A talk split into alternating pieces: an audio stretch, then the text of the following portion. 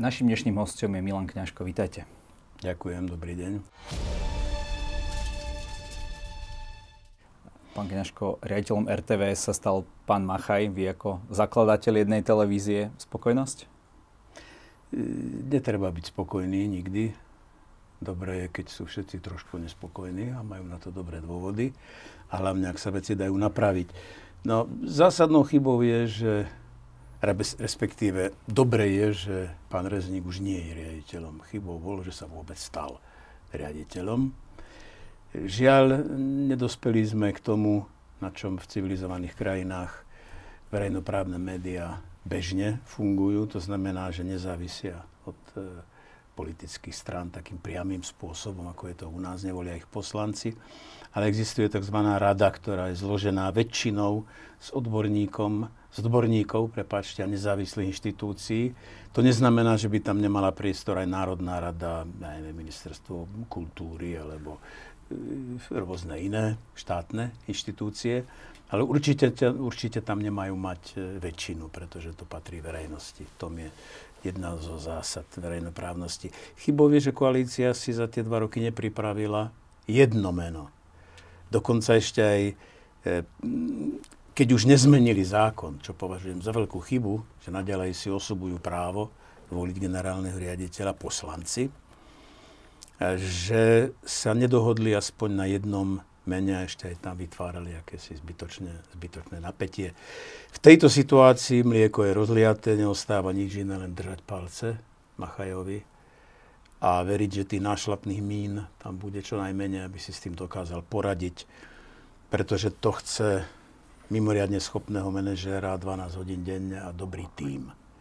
Neviem, či toto všetko bude môcť byť naplnené, ale ako som povedal, držím mu palce a dúfam, že, že sa to do veľkej miery napraví a že ľudia nebudú odchádzať z televízie, myslím, kvalitní redaktori. Naopak, že tam prídu ďalší. Dá sa toto spraviť bez nejakého výraznejšieho navýšenia rozpočtu? Ja si myslím, že nie. Takže zachovať uh, tie koncesionárske poplatky a zvýšiť ich, alebo, alebo ako? Pretože zas, e, to, že by to zostalo v rozpočte, tak ako to navrhuje napríklad SAS, by dávalo riziko, že opäť nejaký politik im to skrúhne a tak ďalej. To je, to je demagogický, demagogický názor, ktorý nemá žiadne opodstatnenie. Už dávno nemali byť koncesionárske poplatky, malo to byť odčlenené z daní pretože len ako konkrétny príklad pre lepšie pochopenie situácie a zjednodušenie uvediem, že e, televízia Bratislava, teda slovenská televízia, by mala robiť ten istý objem práce, povedzme, ako tá česká, ale má dvakrát menej peňazí. To je absurdné. Televízia naozaj potrebuje dvakrát toľko peňazí a mali by byť priamo z, roč, z rozpočtu odčlenené z daní. To, že by sa tým vytvárala akási závislosť politická, je nezmysel. Tu máme predsa desiatky inštitúcií, ktoré sú dotované e, štátom zo štátneho rozpočtu a nikto si nesmie dovoliť siahnuť na ich nezávislosť. Preto je napríklad by bola tá televízna rada, ktorá by to garantovala. Ale zoberte si len kultúrne inštitúcie, Slovenské národné divadlo, e, galéria, múzeum. Hovorí, hádam niekto do programu týchto inštitúcií niekto politicky zasahuje do toho? Dúfam, že nie. A keď, tak je to škandalózne a okamžite sa to napraví. Čiže aj táto televízia, naša, ktorá je predovšetkým e, národná, kultúrna, spoločenská inštitúcia, ale z nejakých 3-4% je tam možno tá politika, už aj to je dobrý dôvod na to, aby to nemalo byť politicky takýmto spôsobom závislé. To, že je to financované, to už sa zdôvodnil, štátom neznamená vôbec, že by, že by bola ohrozená nezávislosť programu. Ja som to tu mal aj nachystané, presne to, o čom hovoríte. Vy ste napísali komentár pre aktuality a ano. že ste presvedčení, že tých maximálne 5% vysielacieho času, ktorý sa venuje tendenčnému spravodajstvu o manipulovaným diskusiám, nesmie byť dôvodom na trvalé poškodzovanie národnej a kultúrno-spoločenskej inštitúcie, ktorou Slovenská Presne. televízia má byť. Ano. Takže máte pocit, že že všetky spo, uh, politické debaty a uh, všetko spravodajstvo je nejakým spôsobom manipulované? Alebo Pozrite sa, že... nikdy všetko... Nie, nie, ja, myslím. Takéto dobre, ako, Dobre, to by okay. sme zašli priďaleko, ale posúďte, posúďte sami, do akej miery sú títo redaktori priamo, či už profesionálne pripravené, pripravení na svoju prácu. Keď si vezmete tú poslednú diskusiu, možno sa k tomu dostaneme, Klausa. Opäť predbiehate, ale v poriadku. S Mečiarom trošku len predbieham, aby som len e, uviedol príklad nepripravenosti. Ale k tomu sa dostaneme možno podrobnejšie. V čom je diskusia manipulovaná? To nie je len otázka času. To nie je len otázka smerovania, smerovania konkrétnych tém na toho alebo onoho účastníka diskusie, ale to je predovšetkým, predovšetkým e, kto začína, kto končí, kto uzatvára vec. Koho nechám hovoriť, keď už položím otázku a kde dávam tzv.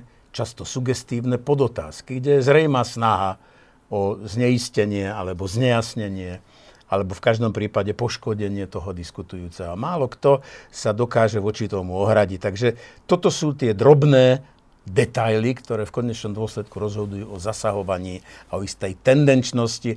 Na takých boli desiatky, samozrejme. No ale ak sa napríklad bavíme o tej hlavnej, uh, hlavnej spravodajskej relácii, teda o politickej relácii, tej, tej diskusii, tak tam práve je vyčítané možno malé zasahovanie zo strany redaktora do toho, že on skôr povie, vy máte slovo, vy máte slovo a tak ďalej. Že nie to, čo vy hovoríte, že no. o tejto tendenčnosti, ak sa dá bavíme o tej vlajkovej lodi tých politických debat. V prvom rade, keď položím niekomu otázku, tak to je preto, aby som počul odpoveď.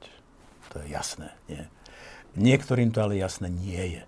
Čiže nechaj, nechajú vám začiatok odpovede a potom to doplňa niečím úplne iným, že zasiahnu do toho a vlastne vám tú myšlienku rozbijú, rozdelia, alebo ju vsunú do iného kontextu. Je to často veľmi detailná, citlivá, e, citlivá, škodlivá spolupráca v úvodzovkách takýchto redaktorov. No a to sa stávalo bežne. A okrem toho, keď chcem do niečoho zasahovať, tak musím o tom niečo vedieť ja musím byť pripravenejší ako ten politik, e, ktorý tam prichádza. Tak by to malo byť. Redaktor by mal byť profesionálny v tom, že tému, ktorú spracováva, ovláda. A vie súvislosti. A vie, to, vie tie otázky klásť tak, aby nepoškodil tú základnú myšlienku, respektíve nechal priestor na základnú odpoveď a potom to doplnil niečím, aby to bolo zrozumiteľné pre všetky vrstvy obyvateľstva. Tak by to malo byť. No a takto to žiaľ ale nie je. Čo vám vadilo osobne na tej diskusii s pánmi Mečerom a Klausom? Moderovala to pani Jančkárová, ktorá no. pravidelne moderuje uh, politické relácie, napríklad aj v Slovenskom no. rozhlase, a pán Žádek, ktorý je politolog Trenčianskej no, univerzity. myslím, že Klaus to povedal veľmi presne, že vy nám tu kladiete otázky, ako keby už sme neboli odpovedali na niečo, čo ste sa predtým pýtali, že nie sú tam súvislosti. Že znovu sa vracajú niekam, čo už bolo odpovedané. To je jedna rovina. Druhá rovina, politolog, nepolitolog, keď uvediem príklad dobrej spolupráce alebo, alebo spolužitia v zloženom štáte a poviem Škótsko, no tak to je zlý vtip.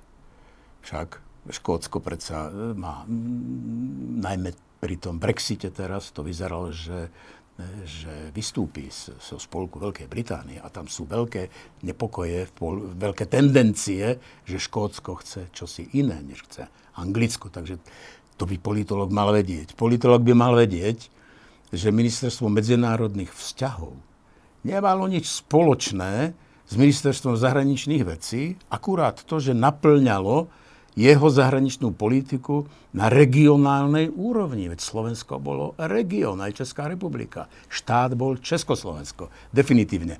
A tu vznikali akési nedorozumenia, že hádam sa zasahovalo do zahraničnej politiky. To by mali mať v malíčku, keď idú na takúto diskusiu o rozdelení Československa.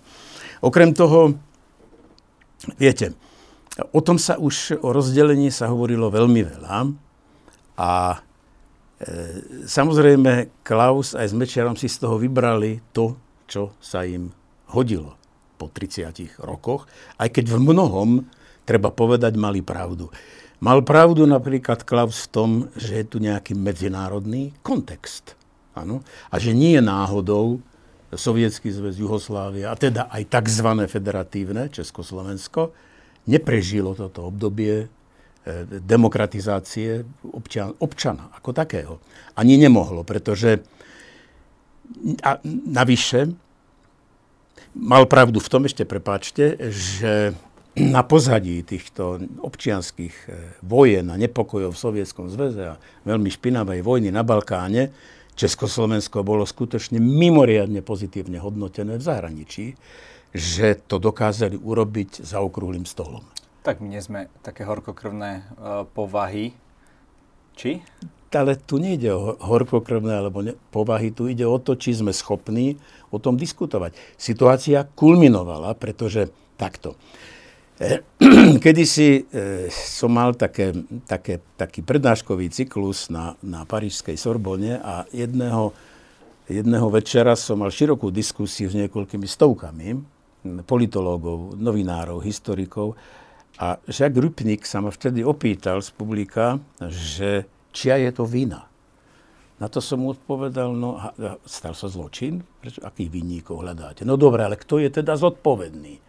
No zodpovední sú v konečnom dôsledku, ak to chceme personifikovať, áno, tak je určite Klaus Mečiar, ale zodpovední sú hlavne tí, ktorí neurobili to, čo urobiť mali. Čo robila tá vláda od roku 90, 91, keď sme odišli z vlády, aby sa vôbec o tejto veci diskutovalo. Čo urobili? Na jednej strane Pithard, na druhej strane Čarnogursky a Miklošku a Burešova navštevovali hrady a zámky a nedokázali ani len podpísať zmluvu. Viete, v tom čase navštívil, navštívil Havel e, katalánskeho prezidenta Pužola, ale nepovedal nič k veci, čo sa týka Československa. On len povedal pri tej pomlčkovej vojne, dva roky predtým, že potrebujeme vytvoriť autentickú federáciu. V tom mal pravdu. Preto aj keď dnes nejaký redaktor alebo politik hovorí, že my sme rozdelili federáciu, je to nezmysel. Tu žiadna federácia nebola. Tu federácia bola asi tak, ako bol socializmus. Proste to je pokritectvo. Toto bol, to bol unitárny štát a my sme hľadali cestu, ako vytvoriť práve autentickú federáciu. No. A to sa nepodarilo však. No ale jedna z tých vecí, ktorá zaznela aj na tej debate, bolo, že verejná mienka bola proti takémuto rozdeleniu. A to odkiaľ kto zobral? Čo je to za... Čo, čo, toto je napríklad za demagógia. Verejná mienka to je čo? A dokonca niektorí tvrdia, že väčšina národa alebo národov boli proti. A kde boli? Boli na dovolenke všetci? Kde bola tá väčšina? Tu pár desiatok ľudí chodilo okolo Masaryka v Bratislave. Áno podľa prieskumov verejnej mienky. V 94. boli ďalšie voľby o dva roky. Myslíte, že tá verejná mienka spôsobila, že v Čechách vyhral Klaus a na Slovensku vyhral Mečiar? Kde bola tá verejná mienka? Inými slovami, to bolo len také deklaratívne, že asi by v tom chceli zostať, ale v skutočnosti im to bolo jedno. Tak to hovoríte? No, ja neviem, či to je individuálne. Neviem, komu to bolo jedno. Jedno je isté, že žiadna takáto väčšina tu jednoducho neexistuje. Veď keby existovala, no tak by hádam, možno by išli do ulic. Možno by, ja neviem, niečo by urobili. Prečo v tom federálnom parlamente, ktorý bol volený to väčšinou verejnej mienky, však rešpektujme voľby, schválili to rozhodnutie, vlastne to bol len návrh, ktorý vznikol Vojle Tugendhat a e, pre tie týmy viedol na jednej strane Klaus, na druhej strane Mečiar. Stále to bol návrh. Schválil to Český parlament, Slovenský parlament, federálny parlament a všetky vlády. Kde teda bola tá väčšina národa, ktorou sa oháňajú tí, e, ktorí chceli zachovať tento servilné, nedôstojné postavenie Slovenska v jednotnom československom štáte, ktorý nikdy nebol federáciou. Po dlhých rokoch konečne Pithard pre, prehovoril, práve vo Vila Tugendhat som mal s ním takú diskusiu a povedal, nikdy sme nic nedodrželi. Nedodržali spojovník, Pittsburghskú dohodu. Nedodržali 68. rok, tzv. federáciu. Nedodržali 89. rok, to, bol, to sú jeho slova. Ja ho len nepresne citujem, ale presne pokiaľ ide o zmysel. No jednoducho to nebola federácia. Keby bola taká nespokojnosť, ako sa ako, sa o tom, ako o tom dnes hovoria. Ja som aj šokovaný, niektorí sociológovia, ako môžu porovnávať, a to sa deje často aj v dnešnej politickej situácii, prieskum verejnej mienky s voľbami. To je nepripustné. Ako môžu teda hovoriť o tom, že väčšina národa bola proti? A, ako? Kde boli? Že bo, položili otázky 1200 respondentov? To je no, tá väčšina te... národa? Veď to je nezmysel. No to je nejaká reprezentatívna vzorka. No ale čo to je? Ro, rozumiem, preto som sa no. pýtal, že či skôr to ľuďom nebolo viac jedno, ako, ako že by boli proti, ale uh, poďme na... Základ. Potrebo, a to, mali, to sme mali v programe, aj HZDS. To sme mali v programe už vo, v programe už vo VPN. Tam bolo tzv. Tzv. národný pilier, vytvoriť autentickú federáciu. VPN sa nerozdelilo kvôli nejakým osobám, ako sa to interpretuje e, týmito grafomanmi typu, typu Gála Zajac. Viete? Že kvôli Mečiarovi išli tam, alebo onam. Nie. To bolo národné krídlo a to bolo to servilné krídlo, ktoré slúžilo zrejme na základe nejakých reminiscencií ešte tzv. socializmu, tomu, aby sa udržal štát, ktorý vlastne nemal opodstatnenie, pretože nefungoval na demokratických princípoch. To je jednoduché. Čiže toto bol, toto je základ celého, celého problému. A my sme sa nestretli preto, aby sme delili štát, ale aby sme našli spoločný štát, ktorý by splňal tieto kritéria. Mandát sme mali na to, aby sa vytvorili rovnocenné vzťahy. A tie sa žiaľ nedokázali vytvoriť inak. Žiaľ. Nedokázali sa vytvoriť inak ako rozdelením jednotného štátu na dva samostatné štáty. Ale čas ukázal, to je najpodstatnejšie. Čas ukázal, že to bolo dobré rozhodnutie v pravú chvíľu a že naše vzťahy nikdy neboli, to má pravdu Klaus, v tom nikdy neboli na takej úrovni, celej histórii Československa, ako sú dnes. Vím, že vás to veľmi rozohnilo, ale, ale poďme... k... to hádam, nie, ne, nevnúcujte mi žiadne rozohnenie po 30 rokoch. Ja, ja, ja len niekedy som prekvapený, viete, že keď počujem také jednoznačné vyhlásenia, ako že tu bol nacionalizmus na Slovensku. Poďme naozaj no, k tej... V tom čase, viete, a, bolo, a mali 7%. Tak to sú fakty a nie pocity niekoho, kto to chce vidieť inak. Vy ste aj u nás v štúdiu povedali, že nevidíte nikoho menej zlého ako Matoviča a ako Oľano. Po týchto posledných udalostiach myslíte si to isté? No, povedzte mi niekoho.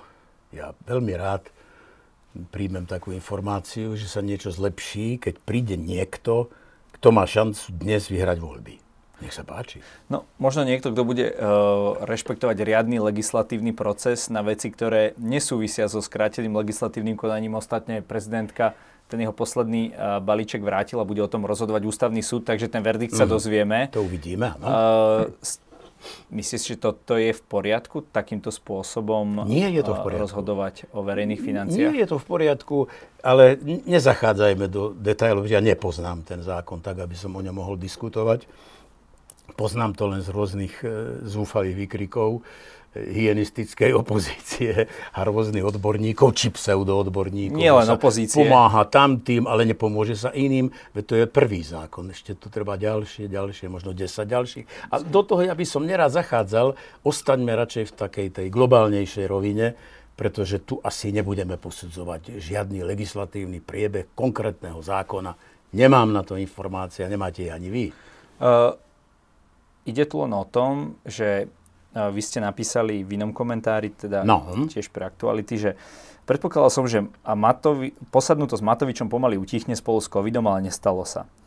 Uh, schéma je jasná. Matovič presvedčí prakticky celú koalíciu o niečom a potom zariadi, aby Sulík bol proti. Neviem, ako presne sa mu to už toľkokrát podarilo, no. ale práve Sulík uh, hovoril aj o tom, že by to malo ísť nejakým riadnym procesom, že ale... by mala byť nejaká verejná diskusia. Viete čo? Čo mňa je potom ako občana? Sulík by mal chodiť na koaličnú radu a tam to riešiť. Prečo nás s týmto nejaký Sulík obťažuje už dva roky, že vystupuje na tlačových konferenciách proti vláde, ktoré je integrálnou súčasťou. To nie je prvý raz. Aj teraz si to zoberte, však preto som to ironizoval. Celá koalícia sa pres- bola presvedčená. Ja neviem, či to je dobrý zákon, alebo nie. Ale jedno je isté, že sa zjednotila za tým celá koalícia. Len Sulík nie. A Sulík rozbíja koalíciu. No, viete, od začiatku už po prvom zasadnutí vlády Sulík urobil tlačovku. Vtedy bol priestor, aby ho Matovič ako premiér okamžite odvolal z tejto funkcie. Je nemysliteľné, aby člen koaličnej vlády vystupoval v opozícii proti svojej vláde, to už som raz povedal, ktorá je integrálnym členom. To znamená, že toto je prvýkrát v histórii slovenskej politickej, slovenskej, slovenskej politiky, že opozičná strana má členov vo vláde, koaličnej vláde. To je absurdné. Uh, len uh, neviem, či ste zachytili aj tie rôzne vyjadrenia napríklad pána Matoviča na jeho vlastného ministra, napríklad pána Lengvarského, ktorého by najradšej vymenil. Či si v tomto títo dvaja páni, títo Nie. dvaja ľudia, ktorí Takto. si nevedia prísť na momentálne, či si v tomto majú čo vyčítať? Ešte raz vám poviem, koalícia nemá mať čo e, výstupy ani Matovič, ani za ľudí a neviem, kto tam ešte všetko je, ani Kolár, nemajú čo hovoriť o, o sebe a o svojich politických stranách. Oni prijali programové vyhlásenie vlády, to majú plniť a majú hovoriť za koalíciu a za vládu. To ostatné nech si láskavo nechajú pre svojich blízkych, pre rodinných príslušníkov a pre svojich priateľov a nech neotravujú. To hovorím od začiatku. Je to katastrofálna situácia. Nikdy som to nechválil, nikdy som to nepodporoval. Len som vždy hovoril, že je to lepšie, ako to bolo, pretože sa nevraždí. Pretože nie je unesená krajina. Pretože sú tu isté náznaky, že prichádza k návratu k spravodlivosti. Veď tam títo grázli, desiatky grázlov e, smeráckých, nominantov, sú vyšetrovaní, alebo už sú v base, alebo pôjdu pred súd. Čiže je to na dobrej ceste toto. To ostatné je hotová katastrofa, to je jedna rovina. A druhá rovina mi povedzte, ale čo s tým? Pelegrini, s ním sa treba spojiť, ktorý je odchovancom smeru. Spolupáchateľ toho najväčšieho svinstva, ako je únos štátu. To je teroristický čin. My sme na to ako si zabudli, že dnes sa čítam dokonca mienkotvornej tlači, že aby nám ešte nebol dobrý Pelegrini, alebo že je to umiernený politik, tento, tento paškvil, proste táto karikatúra Fica s ľudskou tvárou, nakoniec ešte skutočne bude premiérom a dokonca Kolár povie, že je to korektný partner. Dúfam, že nemyslel na politiku, ale zase nepredpokladám, že tak prudko zmenili orientáciu Kolár. Čiže to je proste absurdita, to je kocúrkovo. A toto nám hrozí. Ešte raz opakujem, som nespokojný od začiatku s celým týmto kocúrkovom, ktoré produkuje táto koalícia. Vrátane Matoviča, samozrejme. Len vždy si to v tých uh, vašich komentároch skôr schytá ten Sulík, než Matovič. Ale nie, preboha. No, chyt, schytá si to ten, kto vystúpi proti tomu, čo, na čom sa dohodnú. OK, ak, ak je sám niekedy, nech sa páči, vystúpi Matovič proti tomu, ako sa dohodne zvyšok koalície, no tak som proti Matovičovi. Nerozumiete? Ale v zásade, v zásade nikto nemá právo, morálne právo o tom hovorí verejne, ale Sulík pokojne povie, ja si predsa môžem povedať svoj názor, vedie demokracia. No áno, môžeš, ale v tom prípade sa nepchaj do koaličnej vlády. Tam sú nutné kompromisy a treba, prepáčte, zavierať, lebo už táto téma naozaj e, jednak, sa, jednak zhrubla veľmi. Nech držia hubu, keď idú na verejnosť. Prečo nás tým otravujú už 2,5 roka? Bez rozdielu všetci teraz. Ale všetci. To je ako... To tu ešte v histórii nebolo. Vždy bola koalícia, ale vždy vedeli zachovať aspoň to vonkajšie dekórum. To, že vo vnútri to boli často mafiáni a zločinci, ako sa ukazuje, to je vážny prípad. To si myslím, že v tomto prípade nie je. Áno, ale navonok to pôsobí katastrofálne a títo, e, ktorých voľby zmietli, to bol debakel vo voľbách, čo utrpel smer aj, teda vrátanie vlastne hlasu, veď tedy hlas ešte neexistoval. No a znovu vyzerá, že by sa niečo podobné malo vrátiť kvôli týmto infantilným hrám. Dobre, no ale tak poďme do dôsledkov. No. Ste Richard Sulík, nesúhlasíte s balíčkom, vidíte tam jasné porušenie legislatívneho procesu, uh, vidíte tam to, že tie peniaze uh, potrebujú sa niekde inde. Vidíte, že ten váš koaličný partner to ide uh, presadzovať s ľuďmi, o ktorých hovorí, že sú fašisti uh, a tak ďalej. Tak čo by, ale nechcete uh, položiť vládu, a návrat teda tejto garnitúry, o ktorej vy hovoríte, Fico a Pellegrini. Dobre, no čo, tak, by ste, čo, čo by mal teda spraviť ten, no ten tak, Richard Sulík? už si zoberte tú absurditu naozaj, že prestal chodiť na koaličné rady, aby upokojil situáciu. Pričom koaličná rada je jediné miesto, kde sa môže upokojiť situácia. Veď to naozaj si vyžaduje... Tak očividne sa tam mesiace toto tvorilo, chodili a, ale tam nechodí, že tam to. posielal ľudí. Ale viete čo, do tohto ja zasahovať, kedy, kto, kde, kedy Jasné, bol. rozumiem. Vraj to 7 mesiacov tam prerokovávali a on nechodil, ale to ja neviem. Toto ja nechcem posudzovať. Jedno je ale isté, že ak sa väčšina koalície dohodne na čomkoľvek, tak som povinný, pretože som člen koalície, povedať áno, ale som ticho, rozumiete? Ale vo vnútri diskutujem. Na koaličnej rade diskutujem. Parciálne s koaličnými partnermi sa ich snažím presvedčiť, čo sa bežne robí. Ale nech neotravuje verejnosť. Čo nás je potom, že oni majú snem. Okrem toho, buďme realisti. Áno, tak má, má to byť. Prečo má to byť? Pretože vyhrá voľby pre Boha. Na tom je, hádam, postavená naša demokracia. Keď má raz viac poslancov ako zvyšok koaličných strán dokopy, no tak hádam by mal mať aj väčšie právo presadzovať tie sľuby, ktoré splnil, ktoré po, slúbil tej väčšine ľuďom. A túto 6-percentný sulík už ide tretíkrát odvolávať Matoviča. A vôbec, čo to je, prečo si to nevyriešia? Prečo nás týmto otravujú? Faždársky, prečo? Nech si to vyriešia, nech ho odvolajú, kohokoľvek. A povedia, dohodli sme sa, že teraz bude minister ten a ten a ten neodpovedáme na otázky, sú to naše interné veci, ideme ďalej. Pre ľudí riešime toto, toto a ono. Takto by mala konať vláda. A nie toto. Čo sú tieto, tieto operetné výstupy a tlačovka? Oni mali radu rozšírenú. Strana, ktorá má 250 členov, lebo koľko. No. Čo sú toto za, čo to je za paškvil? Rozumiete? Uh odpovedou opozície na celé toto, ako oni no. hovoria, marazmus a veľmi vysokú nedôveru, opäť z tých eh, vašich neúplne obľúbených prieskumov verejnej mienky. Ale nie, je... nie, nie, nie, ja, vás, ja už som ja Klaus. Nehovorte mi neobľú, mojich neobľúbených. Tak ja rešpektujem, ale nie, ale nemožno to porovnávať pre Boha s voľbami. To som povedal. Dobre. Ako nemožno porovnávať na základe prieskumu verejnej mienky, že väčšina národa bola proti rozdeleniu, keď je voľby potvrdili presný opak. No tak ako, pardon, to nie je obľúbené, neobľúbené.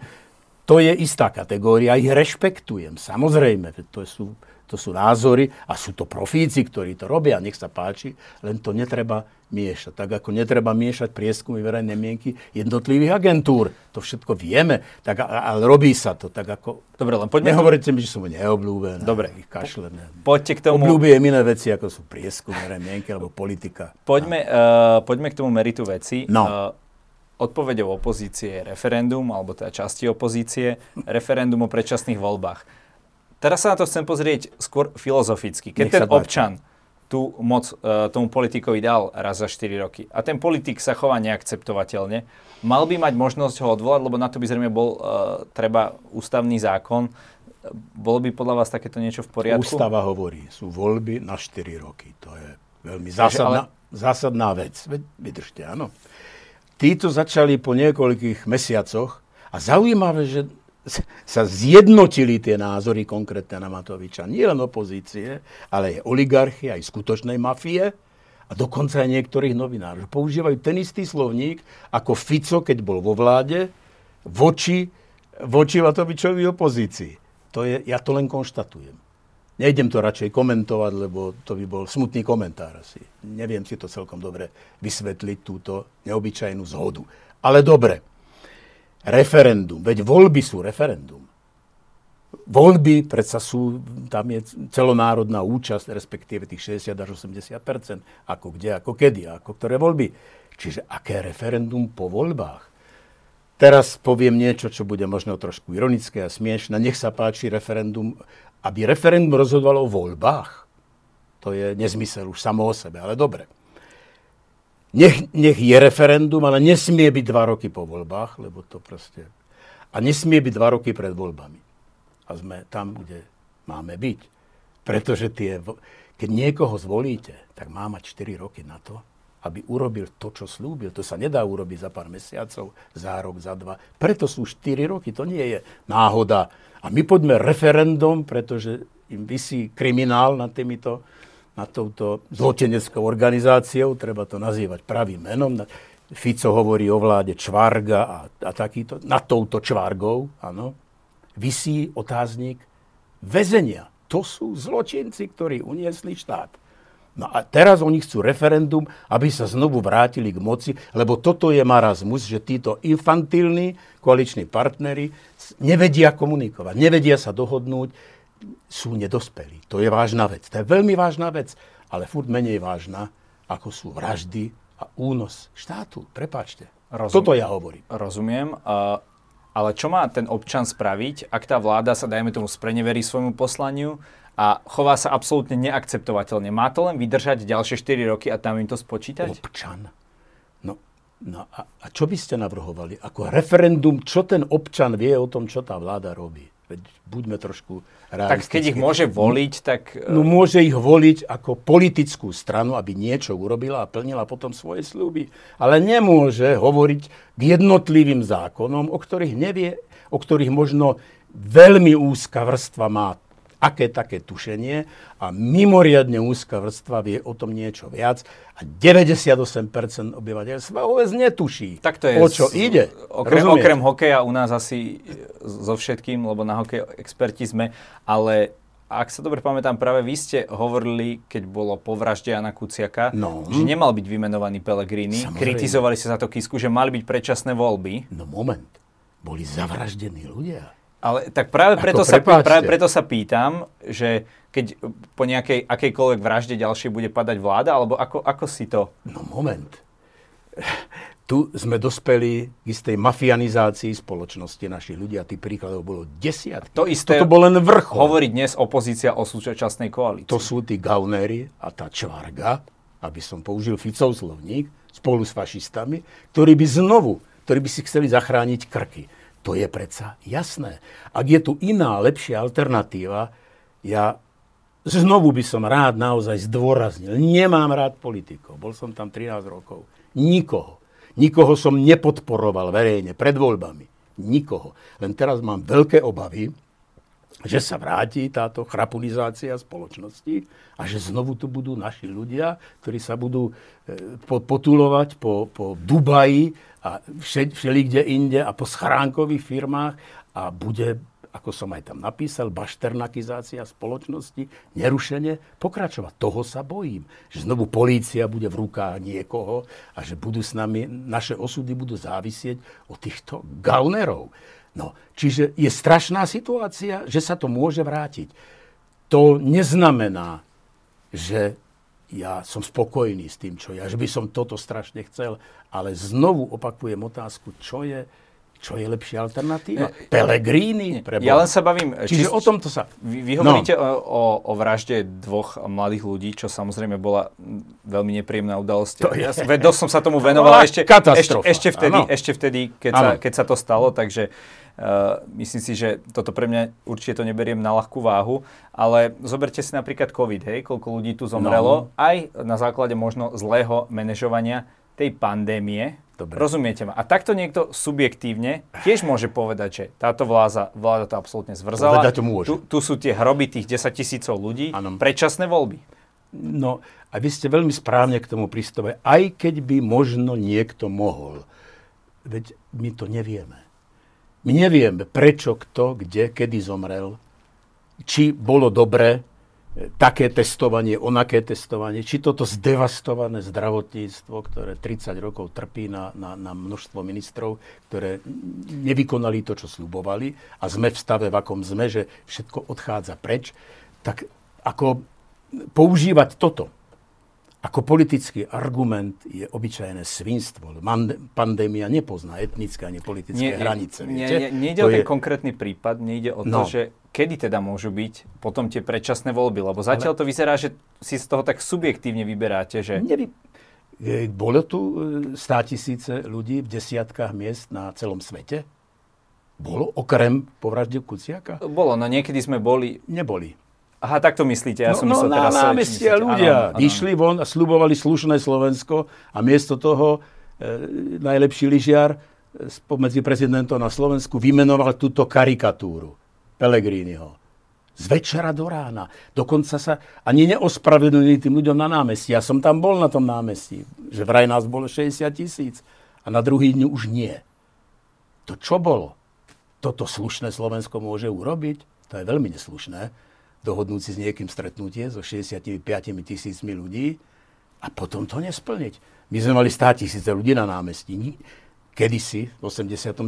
nikdy by som si nedovolil cez médiá zrušiť stretnutia na námestí. A vymenova- v tom je problém. Viete, tak ako sa e, po prvých slobodných voľbách stal ikonou slobody Mečiar, lebo bol prvý zvolený premiér za VPN, čo bola obrovská chyba. No tak rovnako Pelegrini sa stal ikonou slušnosti. Preto tam píšem, že ak takáto slušnosť, radšej buďme trošku neslušní.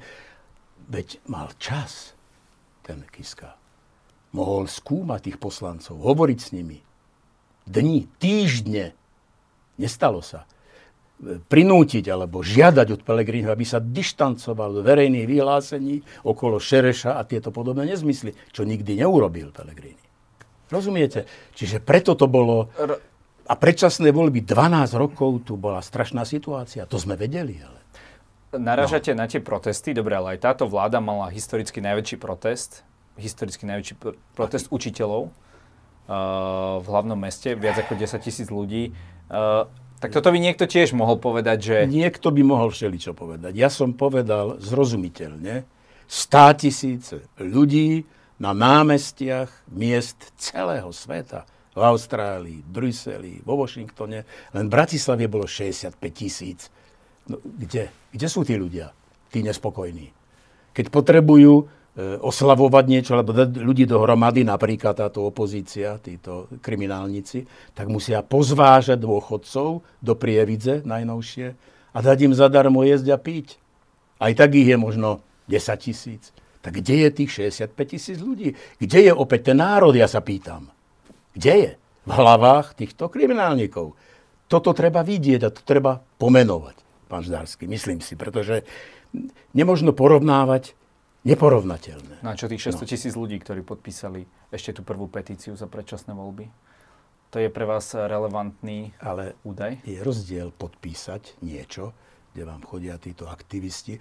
Okrem toho 600 tisíc ľudí, to je málo. Zo 4, 4 miliónov voličov. No tak keď sa zoberú to... možno tí všetci, čo protestovali, uh, po, po tej ohavnej vražde, tak uh, tiež možno dospiete k takému Ale neboli, číslu. nech idú na námestie. No nech idú, ak sú presvedčení. Nech riskujú svoju kožu. Keď nie, tak im treba. Ja, tu treba byť veľmi nekompromisný v tomto. Takže podpis uh, nie je ale, až tak zásadný, to, to že idete na námestie, áno. Ale no samozrejme, že nie, keď vám strčím do ruky, a ešte kto vie za akých okolností, to ja neviem. Ale podpísať nejaké petičné hárky a ísť na námestie, hádam trošku rozdiel. No nie, nie hádam. Je to skrátka, je to skrátka rozdiel. Okrem toho, my, e, Slovensko, je prasknutá krajina. Viete, že to znamená, že polovica je za, polovica je proti, plus minus. Bohužiaľ, takto je. My sme rozdelená spoločnosť, nie sme sami. Toto sa stáva, zoberte si Francúzsko teraz, kde je tá Le Penová a Macron, to bolo 60 na 40, to je prasknutá krajina, to je rozdelená krajina. V Čechách to isté, to sú malé rozdiely. Čiže zozbierať 100 tisíc podpisov pre kohokoľvek, tú jednu alebo druhú stranu, to nie je žiadny problém. Ale neporušujeme pri tom ústavu.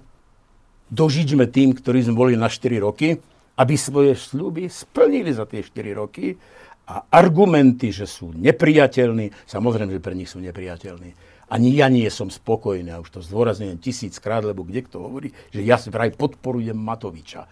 Ja nepodporujem Matoviča. Ja len sa bojím, reálne sa bojím, že sa to vráti, alebo že príde niekto ešte horší a privítam potleskom kohokoľvek, to bude lepší. Ale súčasne musí byť zvolený.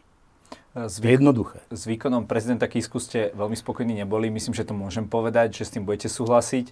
Uh, Pozrite s prezidentskou sa. Čaputovou spokojní ste? Prezidentov delí na tri kategórie. Áno, sú prezidenti užitoční, prezidenti škodliví a prezidenti zbytoční. Kiska je pre mňa škodlivý prezident, pretože vymenoval Pellegriniho a veľmi sa ponáhľal. Pretože je daňový podvodník, či už to potom vrátil na 17 krát alebo nie, pretože je volebný podvodník. On išiel do volieb s politickou stranou, a teraz, keď sa má zodpovedať, keď má vrátiť peniaze, ktoré si požičal, Len, tak chodí na lyže. Len, že v politickom Prepačte, dôchodku. Ale na čo šiel do volie? Preto, aby išiel do dôchodku. To, to je podvod. Dobre, a tá prezidentka, prezidentka Čaputová? Prezidentka Čaputová je, predsa len má konzistentné myslenie. Nie je to typ, že sa naučí 4 vety a po skončení funkčného obdobia už vie 6. To je opäť prípad Kisku, áno. Len bojím sa jednej veci, že je veľmi nebezpečné začínať v najvyššej politickej funkcii a nemať na to background politický. Politikou treba začínať inde a nie tam, kde sa končí, kde sa má končiť. To je, ten, to je veľký problém a preto si myslím, že v krízových situáciách mm, mala niekedy radšej mlčať. Viete, v stave pandémie keď bolo testovanie, povedať, že to aj tak nevíde, že to nemá šancu. To je katastrofálne vyjadrenie. Povedať, treba vymeniť e, ten, kto e, šéfuje pandémii. Pandémii, teda e, áno. To znamená, že treba vymeniť vládu. Pozor, to treba vedieť, čo, čo s tým myslím.